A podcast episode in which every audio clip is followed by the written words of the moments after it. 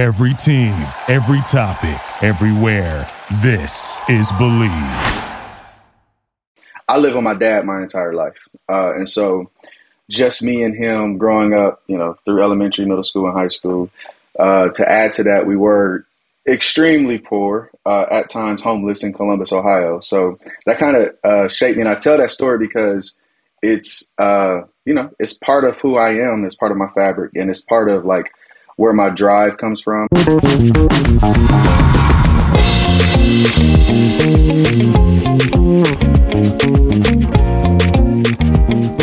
everyone, welcome to Attemptive Fatherhood on the Believe Podcast Network. I'm Bradley Hasemeyer. Each week, I bring you honest and hilarious conversations with men from all types of backgrounds. But at the end of the day, we all just want to be better dads.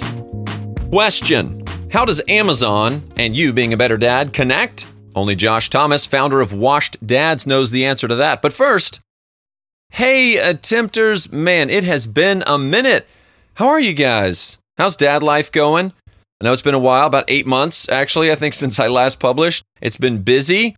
We're getting close to 40 episodes. Can you believe that? Oh, man. Like I said, it's been busy over here. On a professional level, I've been doing a lot more content creation, working with different brands, including Citizen Watch. They're not sponsoring this or anything like that, but wanted to give a shout out because I'm having so much fun getting deeper in the watch world. Are you a watch guy? Is this a thing for you? I find some people are just insanely passionate, like cars, right? I'm a car guy, so I understand the passion toward a thing because of the beauty of it, the intricacy, the history. And I love just kind of getting deeper into that. So I've been a car journalist for 15 years. It makes sense in my mind.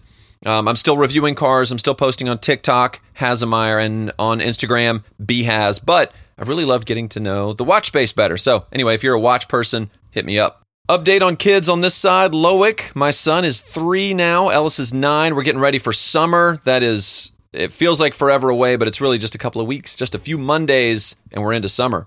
I'll give a full update on the next episode about getting into some of my recent struggles as a dad. Feeling like an imposter, frankly, if I'm just being really honest. Like, how can I have a podcast about being a dad when I don't feel like a great dad? Feeling overwhelmed sometimes about how to care for my kids, especially my 3-year-old.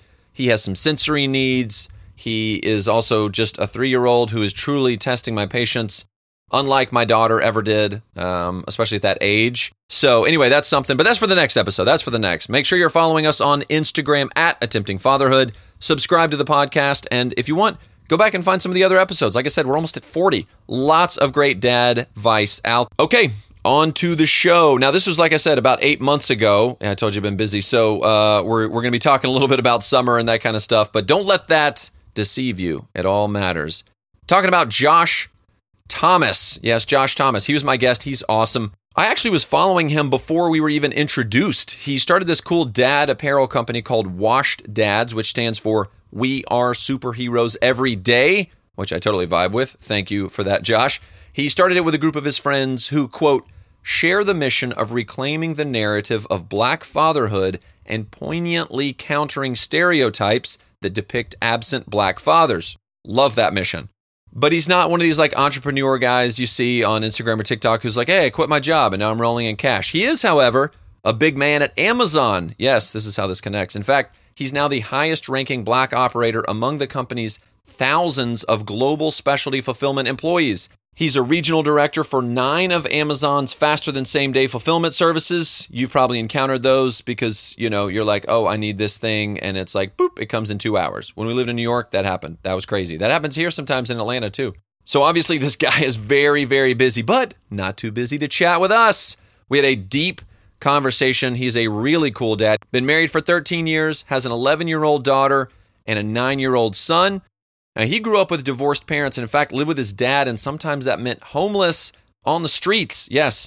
In fact, he talked about having to organize and pay bills at age 11 because his dad just couldn't do it. We also talked about raising a daughter and how mostly he was relying on his past as a kid. So he's like, oh, I guess that's how I did it. I guess that's how I'll do it. So there's a funny story about his daughter riding her bike to Target. His wife had something to say about that. All right, enough talking. On to the show. All right. Well, Josh, thank you so much for being here. You're a busy man. Like I said before, for those of us who aren't watching the video, because they should, it'll be on YouTube. But if you're not, I want to set the stage here. Got a beautiful man in front of me. His name is Josh Thomas, Washed Dads. Right behind him, over his shoulder, is a picture of a family. It might not even be his. That is so far family. Back. I don't know. It just says family. He's got a globe because he's a man of the world, and he's got some old Encyclopedia Britannicas because he doesn't trust Google. So, Josh, welcome to Attempting Fatherhood. Hey, thanks for having me. Your intro was awesome. That is actually my family, and that is it's there all the time. So I didn't just stage it for you. I know you said that earlier. Yeah, I thought, or maybe like you know how people have like the Zoom backgrounds. You're just like, oh, let me get to my family. Yeah. One click, and it just green screens in. Yeah, I'm not. I considered putting myself on an island, but you know, I think the background was Isn't that fatherhood sometimes? Though? That is. Can I just go to an island? Yeah. Can I just, even if it's fake, for a little bit. Just a quick escape. That is absolutely fatherhood. Well, I got to start off by saying, you know, I found you. I don't know if it was an Instagram ad or it was like someone else I follow or whatever, but I kind of locked in because I loved the apparel element of what you're doing, and then I was like, oh, cool. You know, it's like when you meet a brand and you learn the about, and you're like, oh, there's some substance to the product. It's not just like, oh, there's a market for this, so we're going to make it. It kind of came out of you, and we'll get into that in a little bit, the whole Washed Dads thing and all that. But I want to find out, like, I like to kind of start things off with dad stats. How many kids, married, not married, how long, like kind of all that. So we kind of get an idea for our listeners how they're going to connect with you. Yeah, absolutely. So I am a dad. I've married for 13 years now. Met my wife in college, and so graduated, and then start having babies. So I have a 11-year-old daughter who is like super pumped that she's wrapping up her fifth grade year and like going into middle school. So like she gets to pick her own classes is like the most adult thing you can ever do. And then I have she's excited about middle school. Does she know what middle school means? I don't think so, man. I think she's way more excited than I was. That's for sure. No doubt. Yeah. And then my son, he's 9 years old, and you know, he's into like anything that's dangerous on a bike, and now just picking up rollerblades. So we were out in the driveway yesterday trying to figure out how to rollerblade, and I'm like, man, this kid is dangerous. So I don't know if I should. Oh my God. Kind of, you know, that's also part of fatherhood. Like I bought these rollerblades thinking that it was a really good idea until I saw him on the rollerblades yesterday. And I was like, dang, this is going to be bad. So you're like, I brought this on myself. When you're in the ER getting stitches, you're like, you know what? That's on me. I totally saw that. I saw it coming. So. Oh, 9 and 11. Wow. Yep. 9 and 11. That's fantastic. I have a 9-year-old who actually just came through. Yeah. She's finishing up. She finished up third grade. Fourth grade's on the horizon. We have a son whom we adopted. He's 2. He is 2 going on 16 because he's in that like whatever is like potentially dangerous. He is going for it, man. Is that a giant sharp knife? Let me blindly reach up on the counter and try to pull that down. Yep. He's like, yeah, that was on his to-do list today. Can I stick my hand on the oven? You said it's hot, right? Well, let me just see how hot. So that's kind of where we're living these days over here.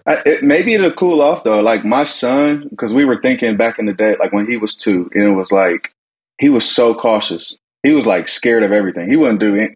I'm like, dude, it's here. Grab it. It's not hot. It's not.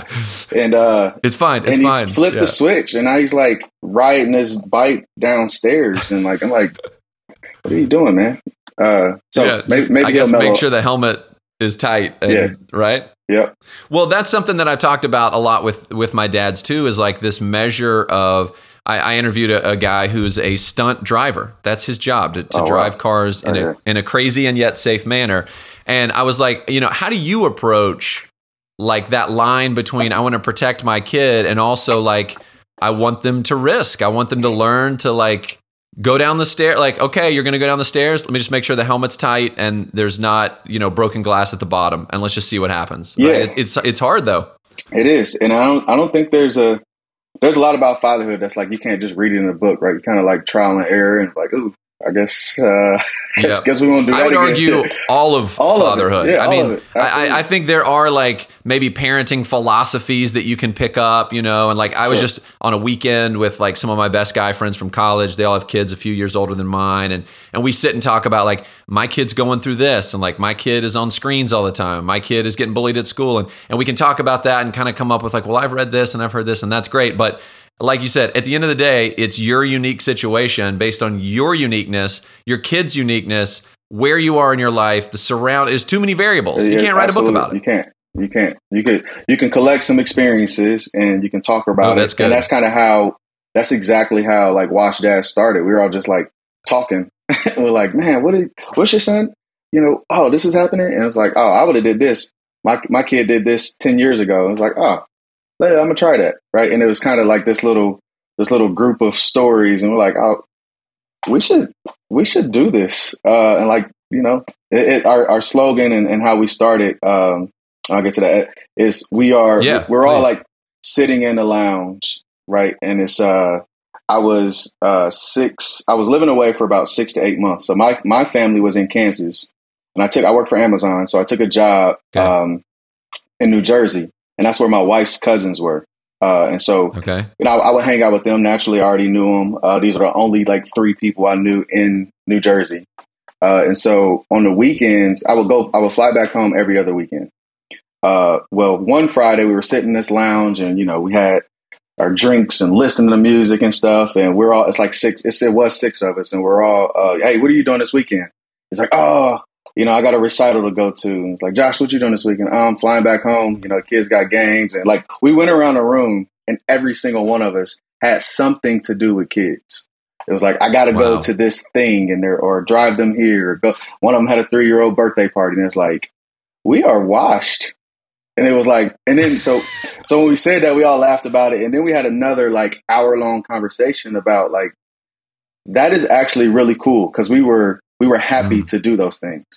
And so it's not washed up. And so the washed is we are superheroes every day. It's an acronym that, you know, it's like, hey, let's celebrate this stuff. Let's make it cool. Let's make some cool apparel. Right. But I think the bigger part of it is like the stories behind it. And just how you were saying, like our DMs were like, hey, what would you do in this situation? Or I had this come up. My kid's getting bullied in school and just curious if you guys have ever. And it's like spawning on this whole community. So it's really cool, man. It was a. Kind of created out of a, well, let's just do something, and it's grown quite a bit. I love that, man. I totally applaud that. The impetus for this podcast really came out of recognizing that my wife has all these chats with her friends. She's got text chains with her friends. They talk about parenting stuff, but I was kind of siloed as a dad in my own experience, and some of that is just because like I generally don't ask for help. Some of it's also like, I'm just someone who's like, we'll figure it out when we get there. But I've found so much value from reconnecting with men about their experiences. And over again, I hear it from people like yourself, the value of even just like 2 or 3 guys. Like, it's not like you have to go to a conference. It's just like a couple people going through something similar. And it's almost not so much that I'm looking for an answer as much as I'm looking for someone to say, I don't know either. You know, it's like, I just want to know that I'm not an idiot. That is not the case. Thankfully. How much of that is like totally a dad/guy thing? It's like, oh, I don't need any help. I don't need to talk to anybody. I got this. I'm going to figure it out. Totally. Cross that bridge when we get there. Similar experience. Yeah, it was, I remember the nights like, with your second kid, it's like, oh yeah, let him cry. Like Tate, my son Tate, he got the, let him, oh, he fell. He'll get back up. My daughter, though, the oldest, was she's crying. Oh, I hear something. Let's go. Let's go run in there. We gotta go. Yeah. And so you learn those things, but it's funny. I remember, and we were talking. This is one of those discussions that we've had just sitting around the room. Is like when that first kid was born, and your wife is up, or you know, and your the kid is crying, and like especially if she's nursing, like there's literally nothing you can do, but you can't go to sleep. And like, oh, you got this? All right, cool. I'm going to go ahead and lay down there. Get my Z's. It's like, you just got to sit up and like, all right, well, we'll wait for you to get done and then we'll go back to sleep together. But because I want to be supportive. What do you need me to do? What do I do with my hands? And like having those discussions like, hey, man, we're all in this, like we've all had, you know, very similar experiences. So yeah, and it's comforting to know that you're not alone in that. So yeah, I love what you're doing here with the Attempting Fatherhood. I think the attempting piece is like amazing. Like that's all it is. That is it. Attempting father. Like we're awesome, just people trying our best. That's awesome. It. And yeah. That's, you know, I think ultimately kids are super resilient, and if, you know, you bring your best to the table and they fill in the blanks a lot of times in ways that you wouldn't expect, which is really cool. 100%. Now, are you someone who came from a family of like, my dad was amazing, I want to be an amazing dad? Or was it kind of like, you know, just regular family or divorce? Or how does your past in terms of your relationship with your dad play into you as a father? Yeah. So I had a very interesting upbringing.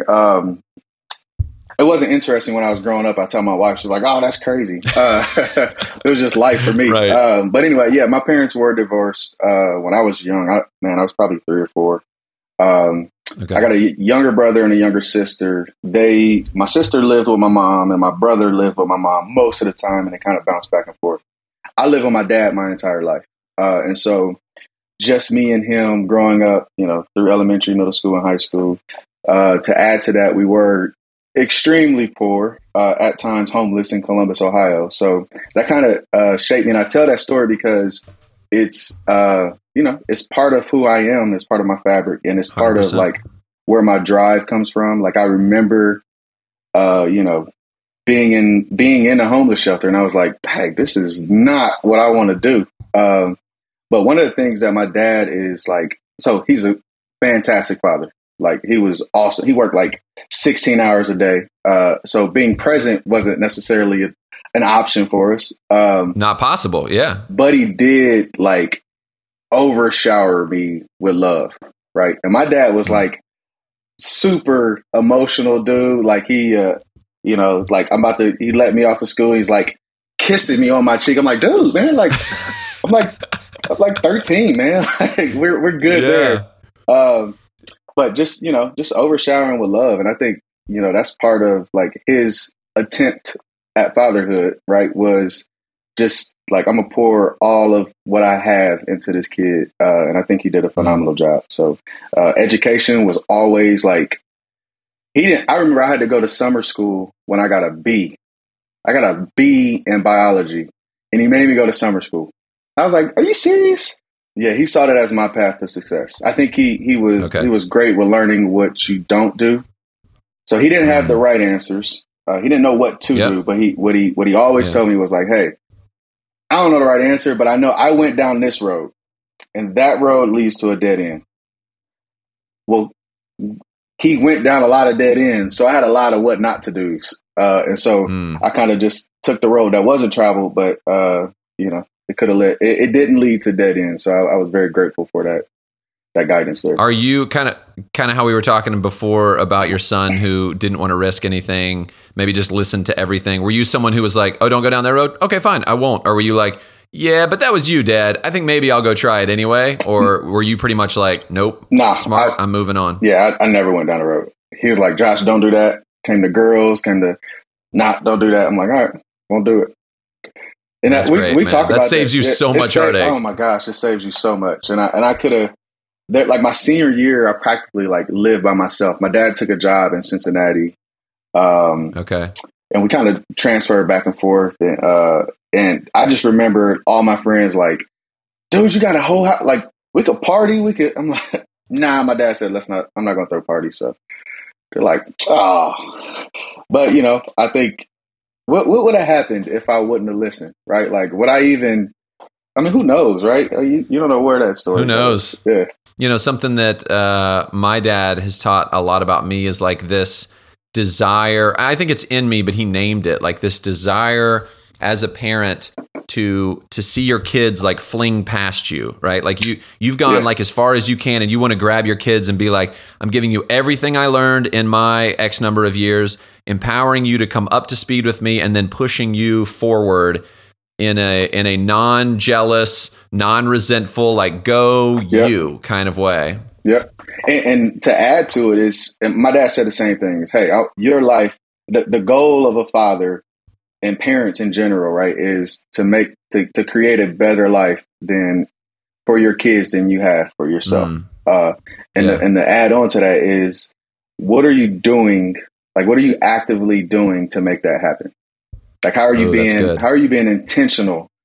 Like, is it just showing up and like, hey, I'm going to love you? Or are you like, man, I wish I would have had this. So therefore, when the kid is, 5 years old, I'm going to start a 529K plan. That's something that my dad was like, man, I wish I had money to send you to school, man. Like, I had good grades. So he found it, I went to school on a full ride scholarship because of his like, no, Josh, you need to have straight A's, man. Like, I'm like, all right. But, how am I being intentional? Like, I want to be able to send my kids to college and create a better life. And so, those are the type of things. Like, what are you going to do specific to make them have a better life? One of the major things he gave you, and forgive me if I'm wrong, but it feels like, at least according to the way I grew up, for a dad to be that emotional and that element of the two spheres, like, let's say mom is emotional, dad is pragmatic. Now mom is not there. It's just you guys. And for him to err on the side of emotional would have been kind of unique to have a dad like that, right? Super unique. It's super unique. And it's like, it's one of those things that I am like, I love that about it. Right. And so I do that. I'm like, hey, I'm going to tell them I love them, give them a hug before they just walked out the door from school. I think that's, something where we, like I told, I don't know if it's a social economic thing, if it's a thing of the 80s, it's a hardcore dads or hoorah. He was also a Marine. So he is from that. Like, I grew up, dude, I had to make my bed a certain way. I still roll my clothes in my hospital corners, tight exactly. On the edge. And I still do all of that today. And so there's things that are ingrained. It wasn't until I got to college where I'm like, this dude is just like, you guys don't do that? Yeah, they're just throwing their clothes in the drawer. I'm like, seriously? But anyway, that's so funny. Yeah, it's those.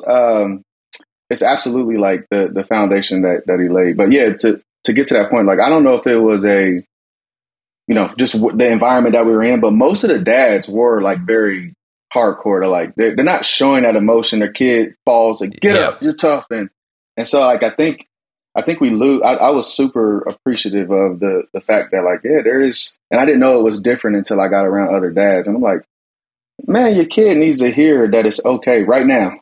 They just did something. They need you to show them some love right now. That's important. And it was like, oh no, they'll be all right. They know I love them. I'm like, yeah, but do they? But you should tell them though. Like that. Yeah. He's like 5. I don't know. I mean, I'm sure he knows that his dad cares, but like, it'd be great to, say I'm proud of you. Yeah. Like, it'll go a long way, man.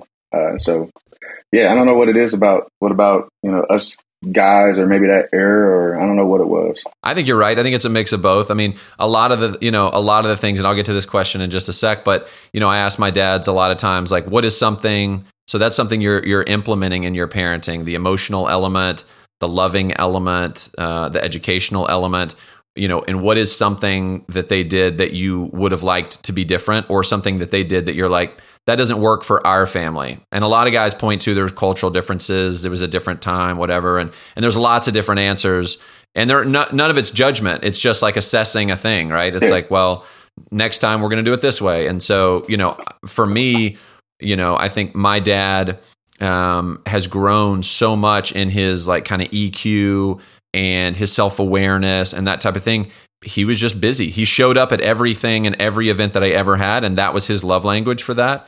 But there wasn't a whole lot of like, let's sit down and talk about what that meant to you or what that was, So that's something that I'm implementing, that I found value later on in life through other mentors and therapy and stuff that we're implementing. And so I always like to ask my dads, like yourself, like, what is something that you're like, okay, this was absent, and so I'm consciously adding it in? Yeah, it's a good question. I think it's funny that when you were saying that, because I remember having a ton of conversations to the point I'm like, Dad, we don't need to talk about this, man. Like, seriously, right? It's, like, it's a donut, not a teaching moment. Can we just move on? I don't need to hear about this. And I'm grateful for that now. But I think the things that I would change is, or what I'm leaving out of my fatherhood strategy intentionally, like. My dad actually never came to any of my games. I played football like since 7th grade. He showed up to one game. And I had a game of my life. I had like 3 interceptions, a touchdown. It was like crazy. I was like, I wonder, I don't think, because I wasn't going into it like, all right, my dad's here, he's in the crowd. Yeah, I'm gotta show up. No, I was just playing a regular game, and I'm like, huh. That was interesting. But I think I am being present, and I don't think it's a knock at my dad, because he couldn't. Like, if he was present, then he wasn't working his other job. Yeah. You know, then we're, you know, we're looking back at homelessness. Yeah. Right? But I think we got into that situation because of just poor decisions. You know what I mean? Like, hey, I'm going to go buy, this really nice entertainment center. I was like, well, you know, it's from Rent-A-Center and it comes with 25% interest and you're going to pay for it 4 times. And like, all right, well, I'm going to go get a couch too. And it's like, some of the decisions I learned at an early age, like just money management. And my dad he has a very high EQ, in my opinion. And he would, some of the talks that we had, like, man, I don't know what I'm doing with money. He's like, look, he used to give me his check and I was like 11 and I would pay all the bills, like legit, get everything, stack them up. I get the check, write all the bills, write all the checks out. And then send them off. And then at 11, that's your daughter now. That is could you imagine that? That's what isn't that crazy? Man, we talk about that all the time. I remember we lived. What was it? It was some projects in Columbus, and I think the rent might have been $30 a month, like super cheap. But we still didn't have that. And I remember I got a job selling candy. And he'll tell this story all the time. Like, do you remember when you sold candy to pay? Oh, that's what it was. He had a surgery, so he couldn't work. And then I got a job, and I sold candy like door to door. And I ended up being a really good salesman. Like I was like, man, I think I'm going to go into sales. This is what I'm going to do for a living. I could see that. And I paid the rent and all the bills. He was like, that was so crazy. And I think I might have been too young. I think he had to be 16. Maybe I was 13 or. No, I was younger than that because I was in Columbus. Yeah, it was just a very young age. And I was doing some things that, you know, are way before my years. That part is what I'm leaving out. I learned from it. I think it was cool for me. I'm not going to push that on my kids. Hopefully. You know, money is so hard. As a dad, like, you know, we have such an element of pride of like being able to provide. I want to give you the best. I want to give you the nicest. I want to give you the most. Like there's that in us, I think. And I don't know if that's American culture or if that's just like caveman culture. Like I'm going to bring you 4 dead bears, you know, instead of 3 because I want to be, you know, ultimate king. But I just wrestle with that too, because money can be such a heavy burden on a family. And it can be, you know, I think, you know, I wrestle with it myself. I'm a freelance guy, right? So it's like, I don't necessarily know what I'm making each month. Yeah. I have a pretty good idea, like kind of a range, but it could vary by 50%. Yeah. So it's like, you know, all of a sudden, you know, we were planning to go on a vacation. We can't, but do we go credit card? Do we not? Like, that's embarrassing. I have credit card debt. You're in your 40s. Like, come on, man. So there's like all these elements that I wrestle with, and money is so hard. And I really appreciate your dad taking the humility of saying, you know what? I suck at this. And I need your help, my 11-year-old child. Yep. Like that to me is like, wow, hat tip. Because he could have just kept it inside and run you guys into the ground and be homeless again. And so that's big dad props there for just manning up and saying, I don't know. Yeah. That's hard. Yeah. And in having that conversation, it made me like, I just knew not to ask. Like I'm not going to, my friends are doing stuff. They're like, oh, I got this new bike. I know because my dad had this conversation with me. I know the situation that we're in. If I went and asked for a brand new bike, it would crush him. But he would try to get it, but he's going to give. Exactly. He's like, all right, well, I won't pay the electric bill, and I'm going to get that. I'm going to get my son that bike. And it's like, because he had that conversation, I just knew like, all right, hey, this is okay. This is the situation that we're in. Yeah. I know he's trying like crazy. So I'm just not going to ask.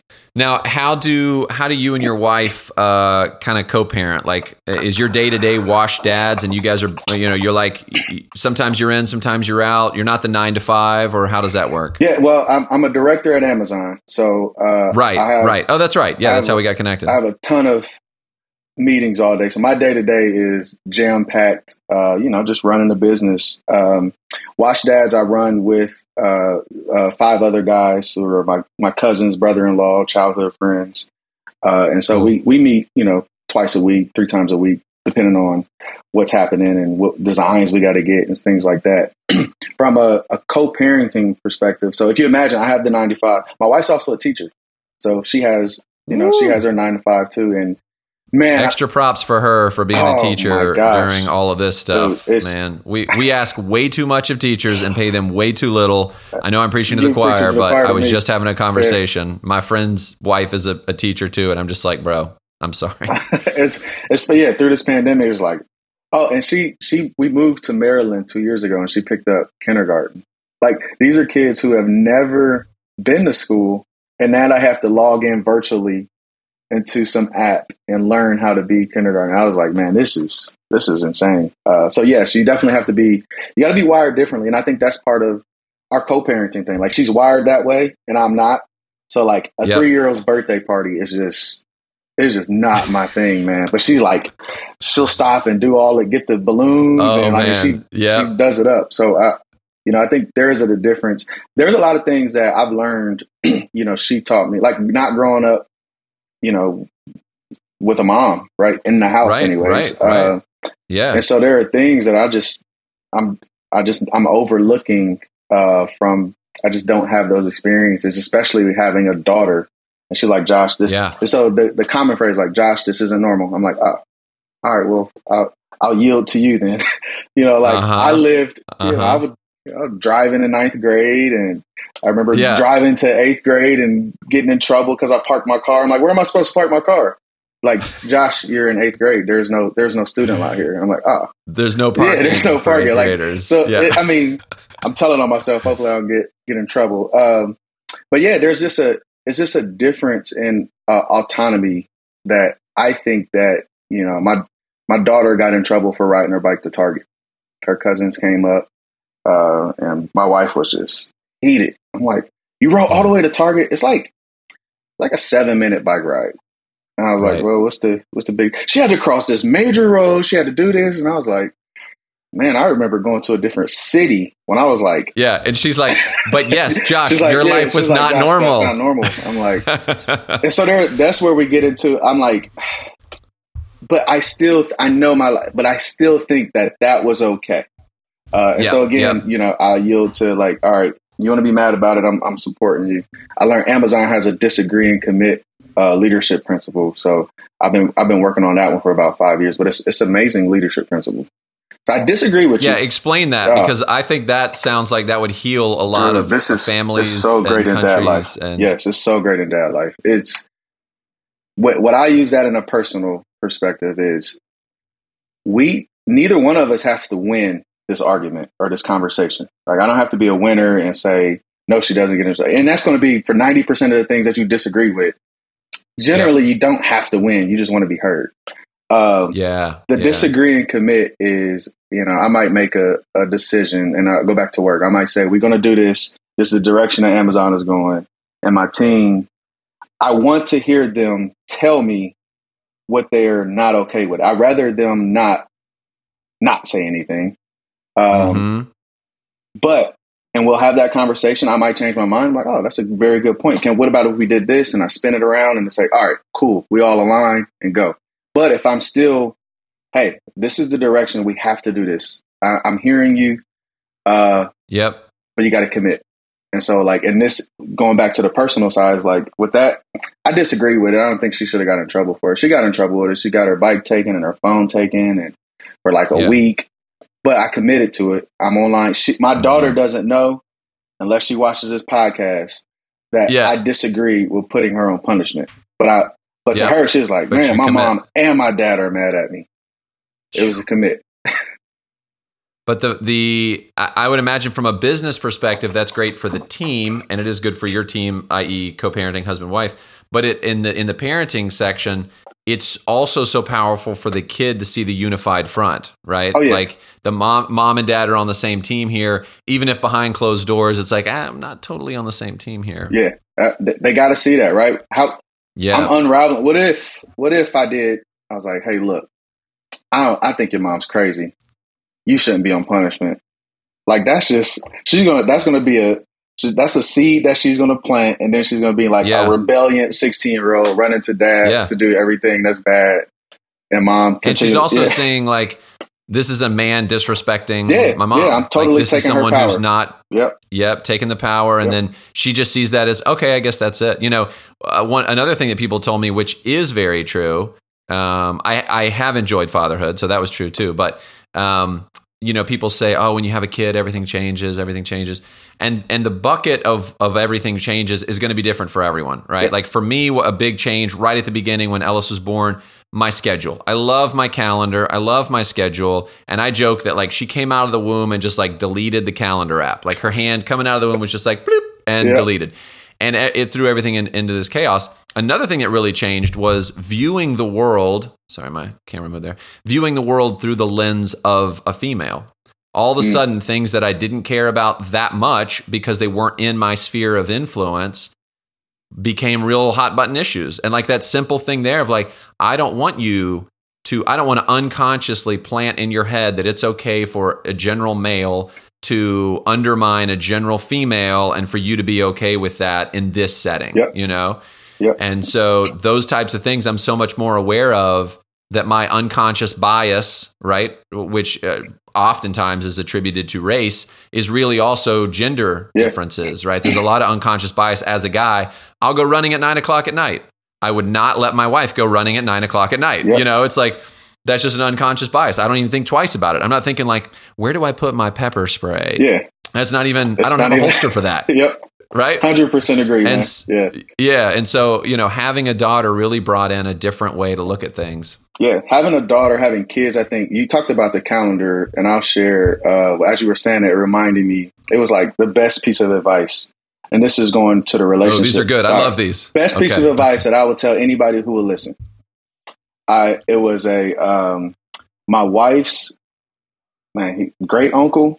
And this, I just popped a question. We were engaged. I'm at a family reunion, and he took to me, real old dude. He took to me because my undergrad is in electrical engineering, and he was like one of the first Black engineers in Alabama or something like that. And so he was like, oh, engineer. Wow. So he always like, when I go to family reunions, hey, come on over here. And we just talk. Like, I love getting wisdom from folks. Cool. One of the things he told me though, was he said, and so he's a very graph oriented kind of guy, facts and data, uses the numbers, typical engineer. Yep. 1 + 1 is 2, binary. Yeah. Total binary. There's no gray. He pulls out, you know, a chart and it's a divorce rate chart. Right. And it's the time on the x-axis and it's just the quantity. So after 1 year, it's huge spike of divorces. Right. A lot of divorces don't make or a lot of marriages don't make it the first year. He's like, this spike, they just didn't know each other. Like they shouldn't have got married in the first place. All right. So we'll chalk that one up. There was another spike at about 5 years in. He said, this is when people start having kids. Kids will do it. Like they change your schedules. They create arguments for things that like we were super happy in jail. We never argued. And then the kid is like, hey, I don't want to wake up. I got to work in the morning. You got to wake up and feed the kid and do all the stuff. And I'm going to keep on working. Well, she's not happy with that. That's a bias. It's like, what do you want me to do? Right. And so that can create an argument that can go into this big. And so there was that was a 5 year spike. And then, you know, it was a bunch of little small noise. And then there was another big spike. And that spike was after like 21 years. Like, why would you get divorced after 20 something years? Kids leave. Kids are moving out. And your whole life was about for 18 years, the most oftentimes the first 18 to 20 years of your whole marriage was about kids and surrounded around kids. And every conversation we have is, oh, we're going to go to the game and do this and everything. How was your day? Well, the kids. And like my day was about the kids. And so when the kids leave, you have nothing to talk about. You lost that friendship.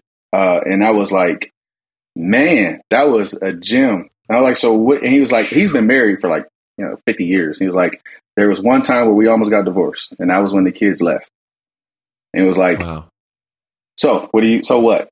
You don't lose the friendship through those 20 years because the kids are going to leave and they're going to have their own kids. And now you're stuck here. Right. And so you like, take your wife, do something once a year, disconnect from the kids and don't even talk to them. Forget them kids. I was like, all right. So part of fatherhood, forget them kids. Yeah, I love that. Part of fatherhood is forgetting them kids just for a small time. I like that. You got to do that. That's got to be one of the chapters in the book that you write eventually about dads that says, this is not the book about fatherhood. It's a book about my fatherhood experience. Absolutely. Right? Like, I love it. Because dads know that's not a thing. Man, I love what you're saying there. This weekend when I was hanging out with my guys, one of them was saying that he had read a statistic about how there were two major like takeaways from this weekend. One of them was a lot of marriages work when there's an independent and a dependent person. If you have two dependents, it doesn't work very well. Yeah. If you have two independents, it can be tough. And so we kind of went around like assessing like, yeah, I think like I'm the dependent, my wife's independent or whatever. And then the thought of that was if you're two independent people, you're running the business of family, mm-hmm. right? And you're going. And then at 21 mark, the business has been sold or it collapses. It files for bankruptcy, whatever. And now you're looking around, you're like, what's my next job? What is, you know, my job was, you know, running this family and getting it down the street. And so to your point, it was like, if you're two independent people, you have to be even more conscious about finding the dependencies on each other, whether that's communication or whether that's like, I actually do need you to say, I love you every day. Yeah. I didn't think I needed that because I'm independent and I'm strong and I'm bold, but I do think that needs to be a part. And acknowledging that early on and it's not a hindrance. It's just like, you need to know this is a thing. So that was one of the big takeaways from the weekend. It really echoes what you just said. That's a really cool way to look at that. Two independent people as a family. And then I think those are as parents. Right? I mean, I'm independent in this space. You can do that. You got to pick and choose what you want to be independent versus dependent on. I think I'm both in a relationship, right? As parents, then you all have to know, like, what are you dependent on each other for? Like, that's important. Because if you don't have that conversation, that's how you get into the business is sold. And I'm not dependent on you for anything, really. So what are we doing here? Like, what are we doing? I'm going to go retire. I'm leaving the business. I'm going to go to Boca. Exactly. I'm retired from this marriage here because I'm no longer dependent. Yeah, that's a good point. Yeah. I like that. That's hard. Well, tell me a little bit about how your life at Amazon correlates to being a father. Like, it sounds like there's a lot of logistics. It's a lot of, let me hear your opinion. You know, I feel like our work as fathers, if we are really involved with our families, it's really hard to make that distinct, like, cut and then work is done and I'm just family and then family's done and I'm just work. There's always going to be interplay. And oftentimes that's like personal, personality, emotional. It's not always like I'm checking my phone with my kids, but like, how does running stuff at Amazon connect to, you know, being a dad at home for you? I think it's so much overlap. It probably drives my wife crazy. She's like, this is not work. And I'm like, all right, let me change that. Yeah. Hey kids, we're going to get on a Teams meeting. Right. Okay. Everybody get on Google Hangout. Yeah. We need to talk about lunch tomorrow. Yeah. Like I talked about one of the leadership principles. There's 14 of them, and they're like ingrained in my head because, you know, or now there's 16 of them. The original 14, like you have to continue to, like when I'm doing performance evaluations or when, you know, you're just talking in a meeting and you hear something, you say, hey, that's not insistent on the highest standards there, right? Let's raise the bar a little bit. That's one of them. Well. Mm. If I'm in here and my daughter's, you know, she was just baking cookies last night. I'm like, all right, cool. And she was like, oh, this could work. I'm like, that's not really insistent on the highest standards. Did you like, Gordon Ramsay her? Like, this is absolutely disgusting. Get to your room before you bring that back here again. I didn't even taste it. I just looked at it like piece of feedback for me is because I never grew up with, and you talked about like the emotional side. Well, my dad didn't do that part of it. He was emotional, like, hey, I want you to know I love you. But it was very much like, hey, man, that's terrible. The Marine side came out on that. Like, Josh, this is trash, man. What are you doing here? Like, this will get you killed out there. I'm not going to say it nicely. Exactly. You will die. And so, like, a lot of that part, and my wife was like, Josh, that was what we call a sharp elbow. She was like, it was too sharp. And I was like, oh. A little jabby. All right, my bad.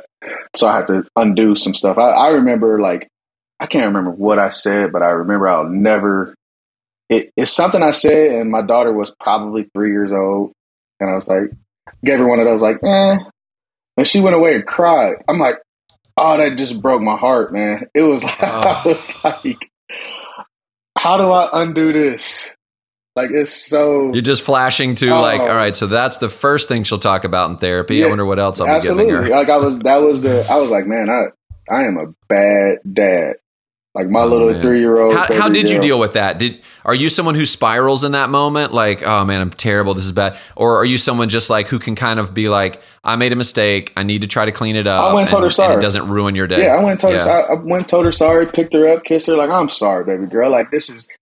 Daddy didn't know that I was going to hurt your feelings. And, you know, she was like, okay. And I think that goes back to again, my dad would do that with me, right? He was like, look, man, and he'd get on his military. Like, I would have friends over. He's yelling at the top of his lungs, like, and go to one extreme. He's like super Marine, like boot camp dude, right?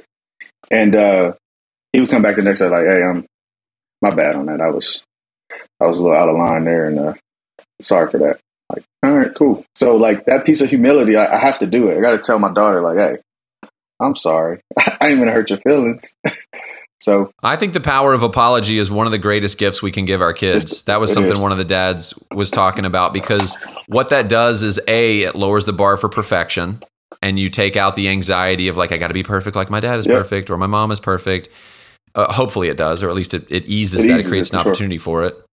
And then it also teaches them to say, I'm sorry, right? So that they don't have to be the one in school that's like, I mean, how much easier is it to work on a team with someone who, you know, I kind of joke about this, but like I played like church league basketball, right? It was crap. But like, I got good at being like, that's on me. Like, foul on 22. Put your hand up. You know, I played football too. Yep. You know, offsides, number 22, and like the whole stadium knows it's you, right? There's no hiding. It's that guy made a mistake, you know. Just own it. And there's you own it, and you own the mistake, and it makes saying sorry, it lowers the bar for yourself for that. It's not that big of a deal, and it's important to say sorry and to say, you know what, I am not a perfect parent, and I'm going to love you as much as I can, and I made a mistake there, and I'm asking you for forgiveness. Wow, what a power thing. Like, now the child knows they're involved in this. They're not just, you know, someone in the back of the plane going for the trip. Yep, 100% agree. And I think this, you know, you heard the saying, like, the customer's always right.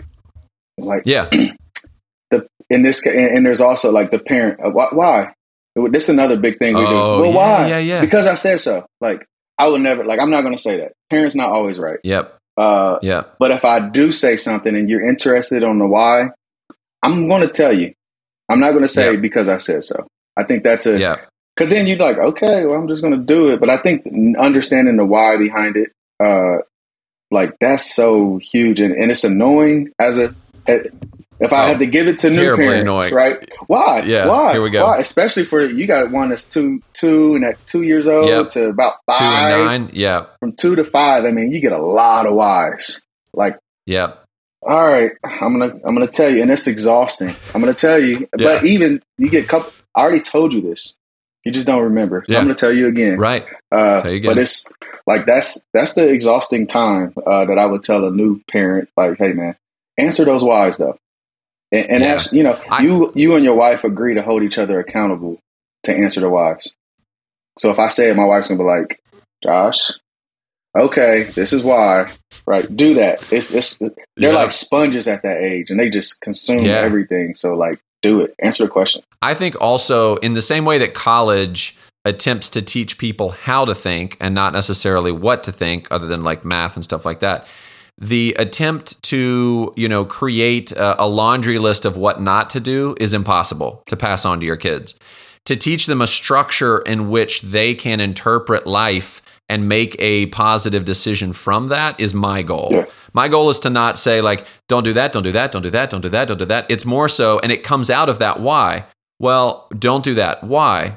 Not because I said so. That doesn't help anybody. Yeah. But because if you do X, Y, Z, that leads to this, and that can go, oh, I'm thinking long term now. I'm a kid. Yeah. And so, you know, that's something that we found real value in as well. So I'm glad you brought that up. I think that's something that I just kind of passively came. A lot of things just come and you're just happy about that, you know? And I think there's a big cultural shift. A lot of the dads I talked to said, My parents just said because I said so. I'm the authority. Get in the car. It doesn't matter. You don't have to know why. Yeah. And then, you know, and they, much like yourself, have taken it on themselves to say like, well, we need to go because if we're late, we're going to hit traffic and that draws us back. And then we're going to be 45 minutes late to see grandma. And we only get 2 hours with grandma because she's got to go home, you know? Yeah. And sometimes the kid's like, okay, fine, whatever. I don't care. Like, okay, I'll get in the car. That's fine too. But you know that you have the option and the opportunity to ask why. Yeah. And you knock out, if you tell the why, it's in that same scenario, right?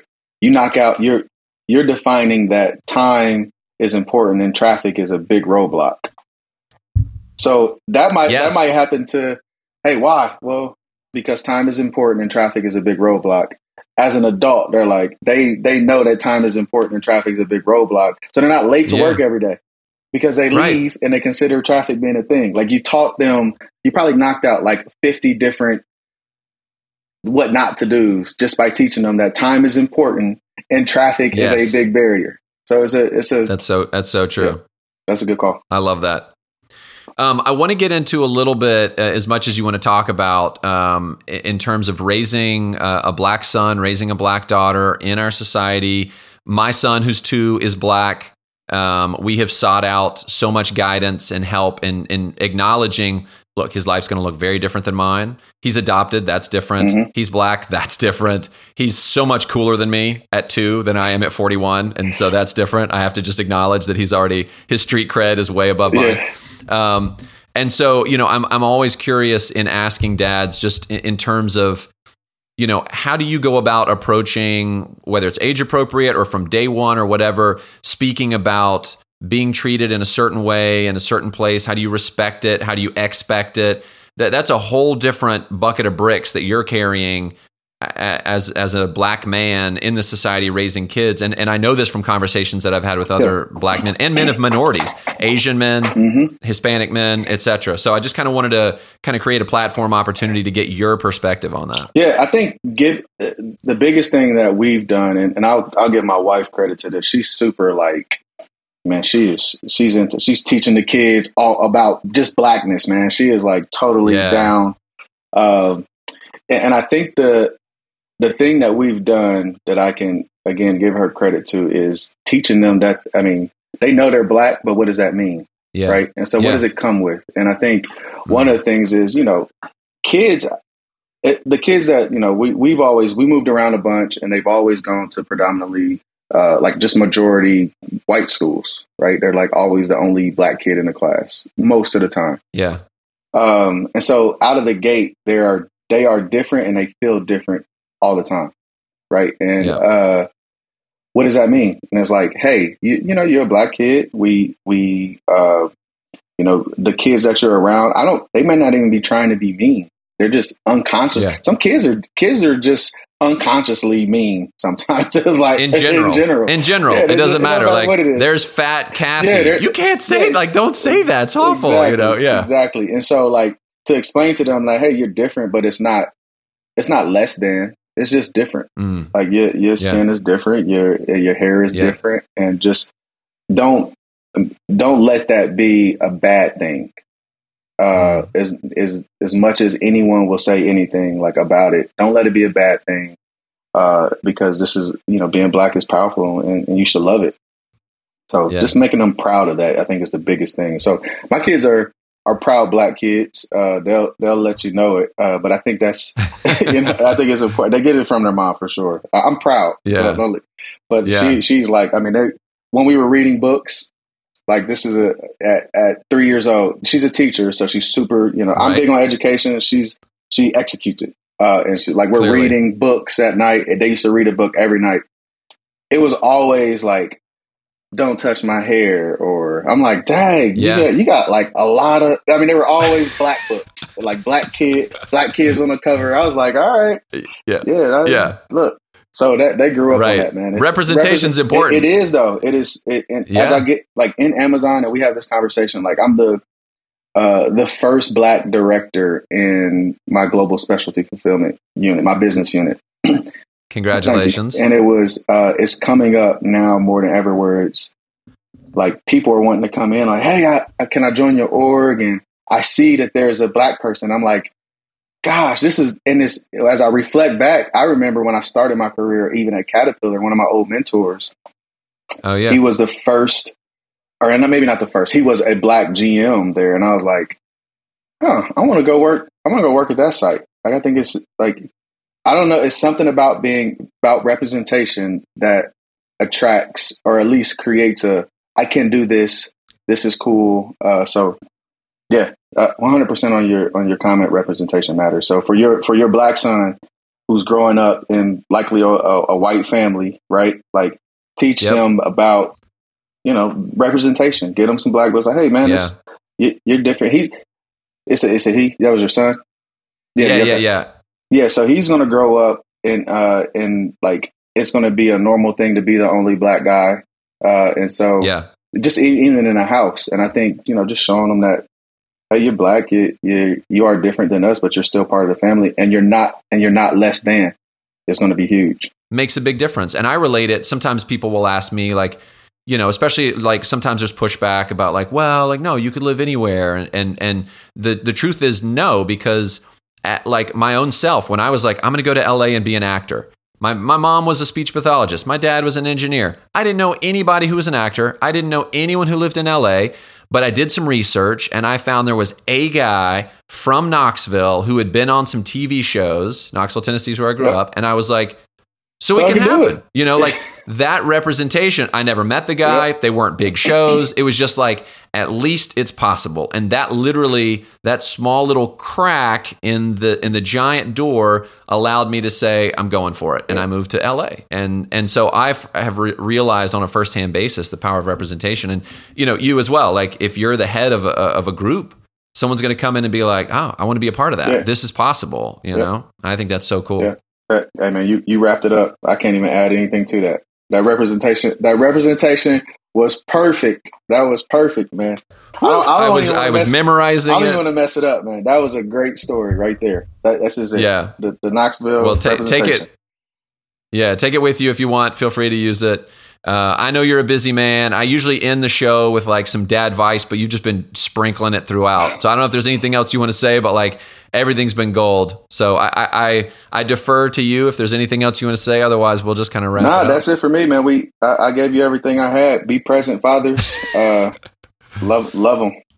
That's it. Great. And Washed Dads. Get some Washed Dads swag, everybody. Go get some Washed Dads. Washed Dads, www.washeddads.com. On Instagram is @washeddads. Check us out. Buy up, man. One of the things that we love about this is when I wear anything that's Washed Dads and I see, you walking down the street, you're like, oh, I like that, man. What's that? Where'd you get that? Oh, it's We Are Superheroes Every Day. Oh, I love that. Yeah, it's even greater. Making dad life cool, making everything dad cool, and they're like. And so they get it, and then they go have the conversation. And then it's about the conversation. As dads, let's have this conversation about being in the kid's life and make it a cool thing to be a washed dad. So I love it, man. Well, Josh Thomas, thank you for attempting fatherhood. All right. Hey, you have a good one. Thanks for inviting me. Hey guys, thank you so much for listening to Attempting Fatherhood. My whole hope with this is that we build a community that encourages dads and that brings new information to the table and gets you excited about living your life, doing what you're doing. If you have felt that way, please make sure you rate us on Spotify, on Apple. Just rate us. Give us some stars, hopefully 5. And make sure you share this. That's equally important. It's a great way to build community, to share this information with other dads. Start a text chain, whatever. That helps us. That helps you. We grow this community and all that. Thanks again for listening. Make sure you're following us on Instagram @AttemptingFatherhood. Again, thank you so much and have a great day.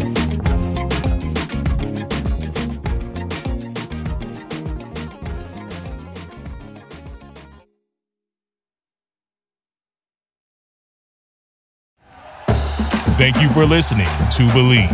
You can show support to your host by subscribing to the show and giving us a 5-star rating on your preferred platform. Check us out at Believe.com and search for BLEAV on YouTube.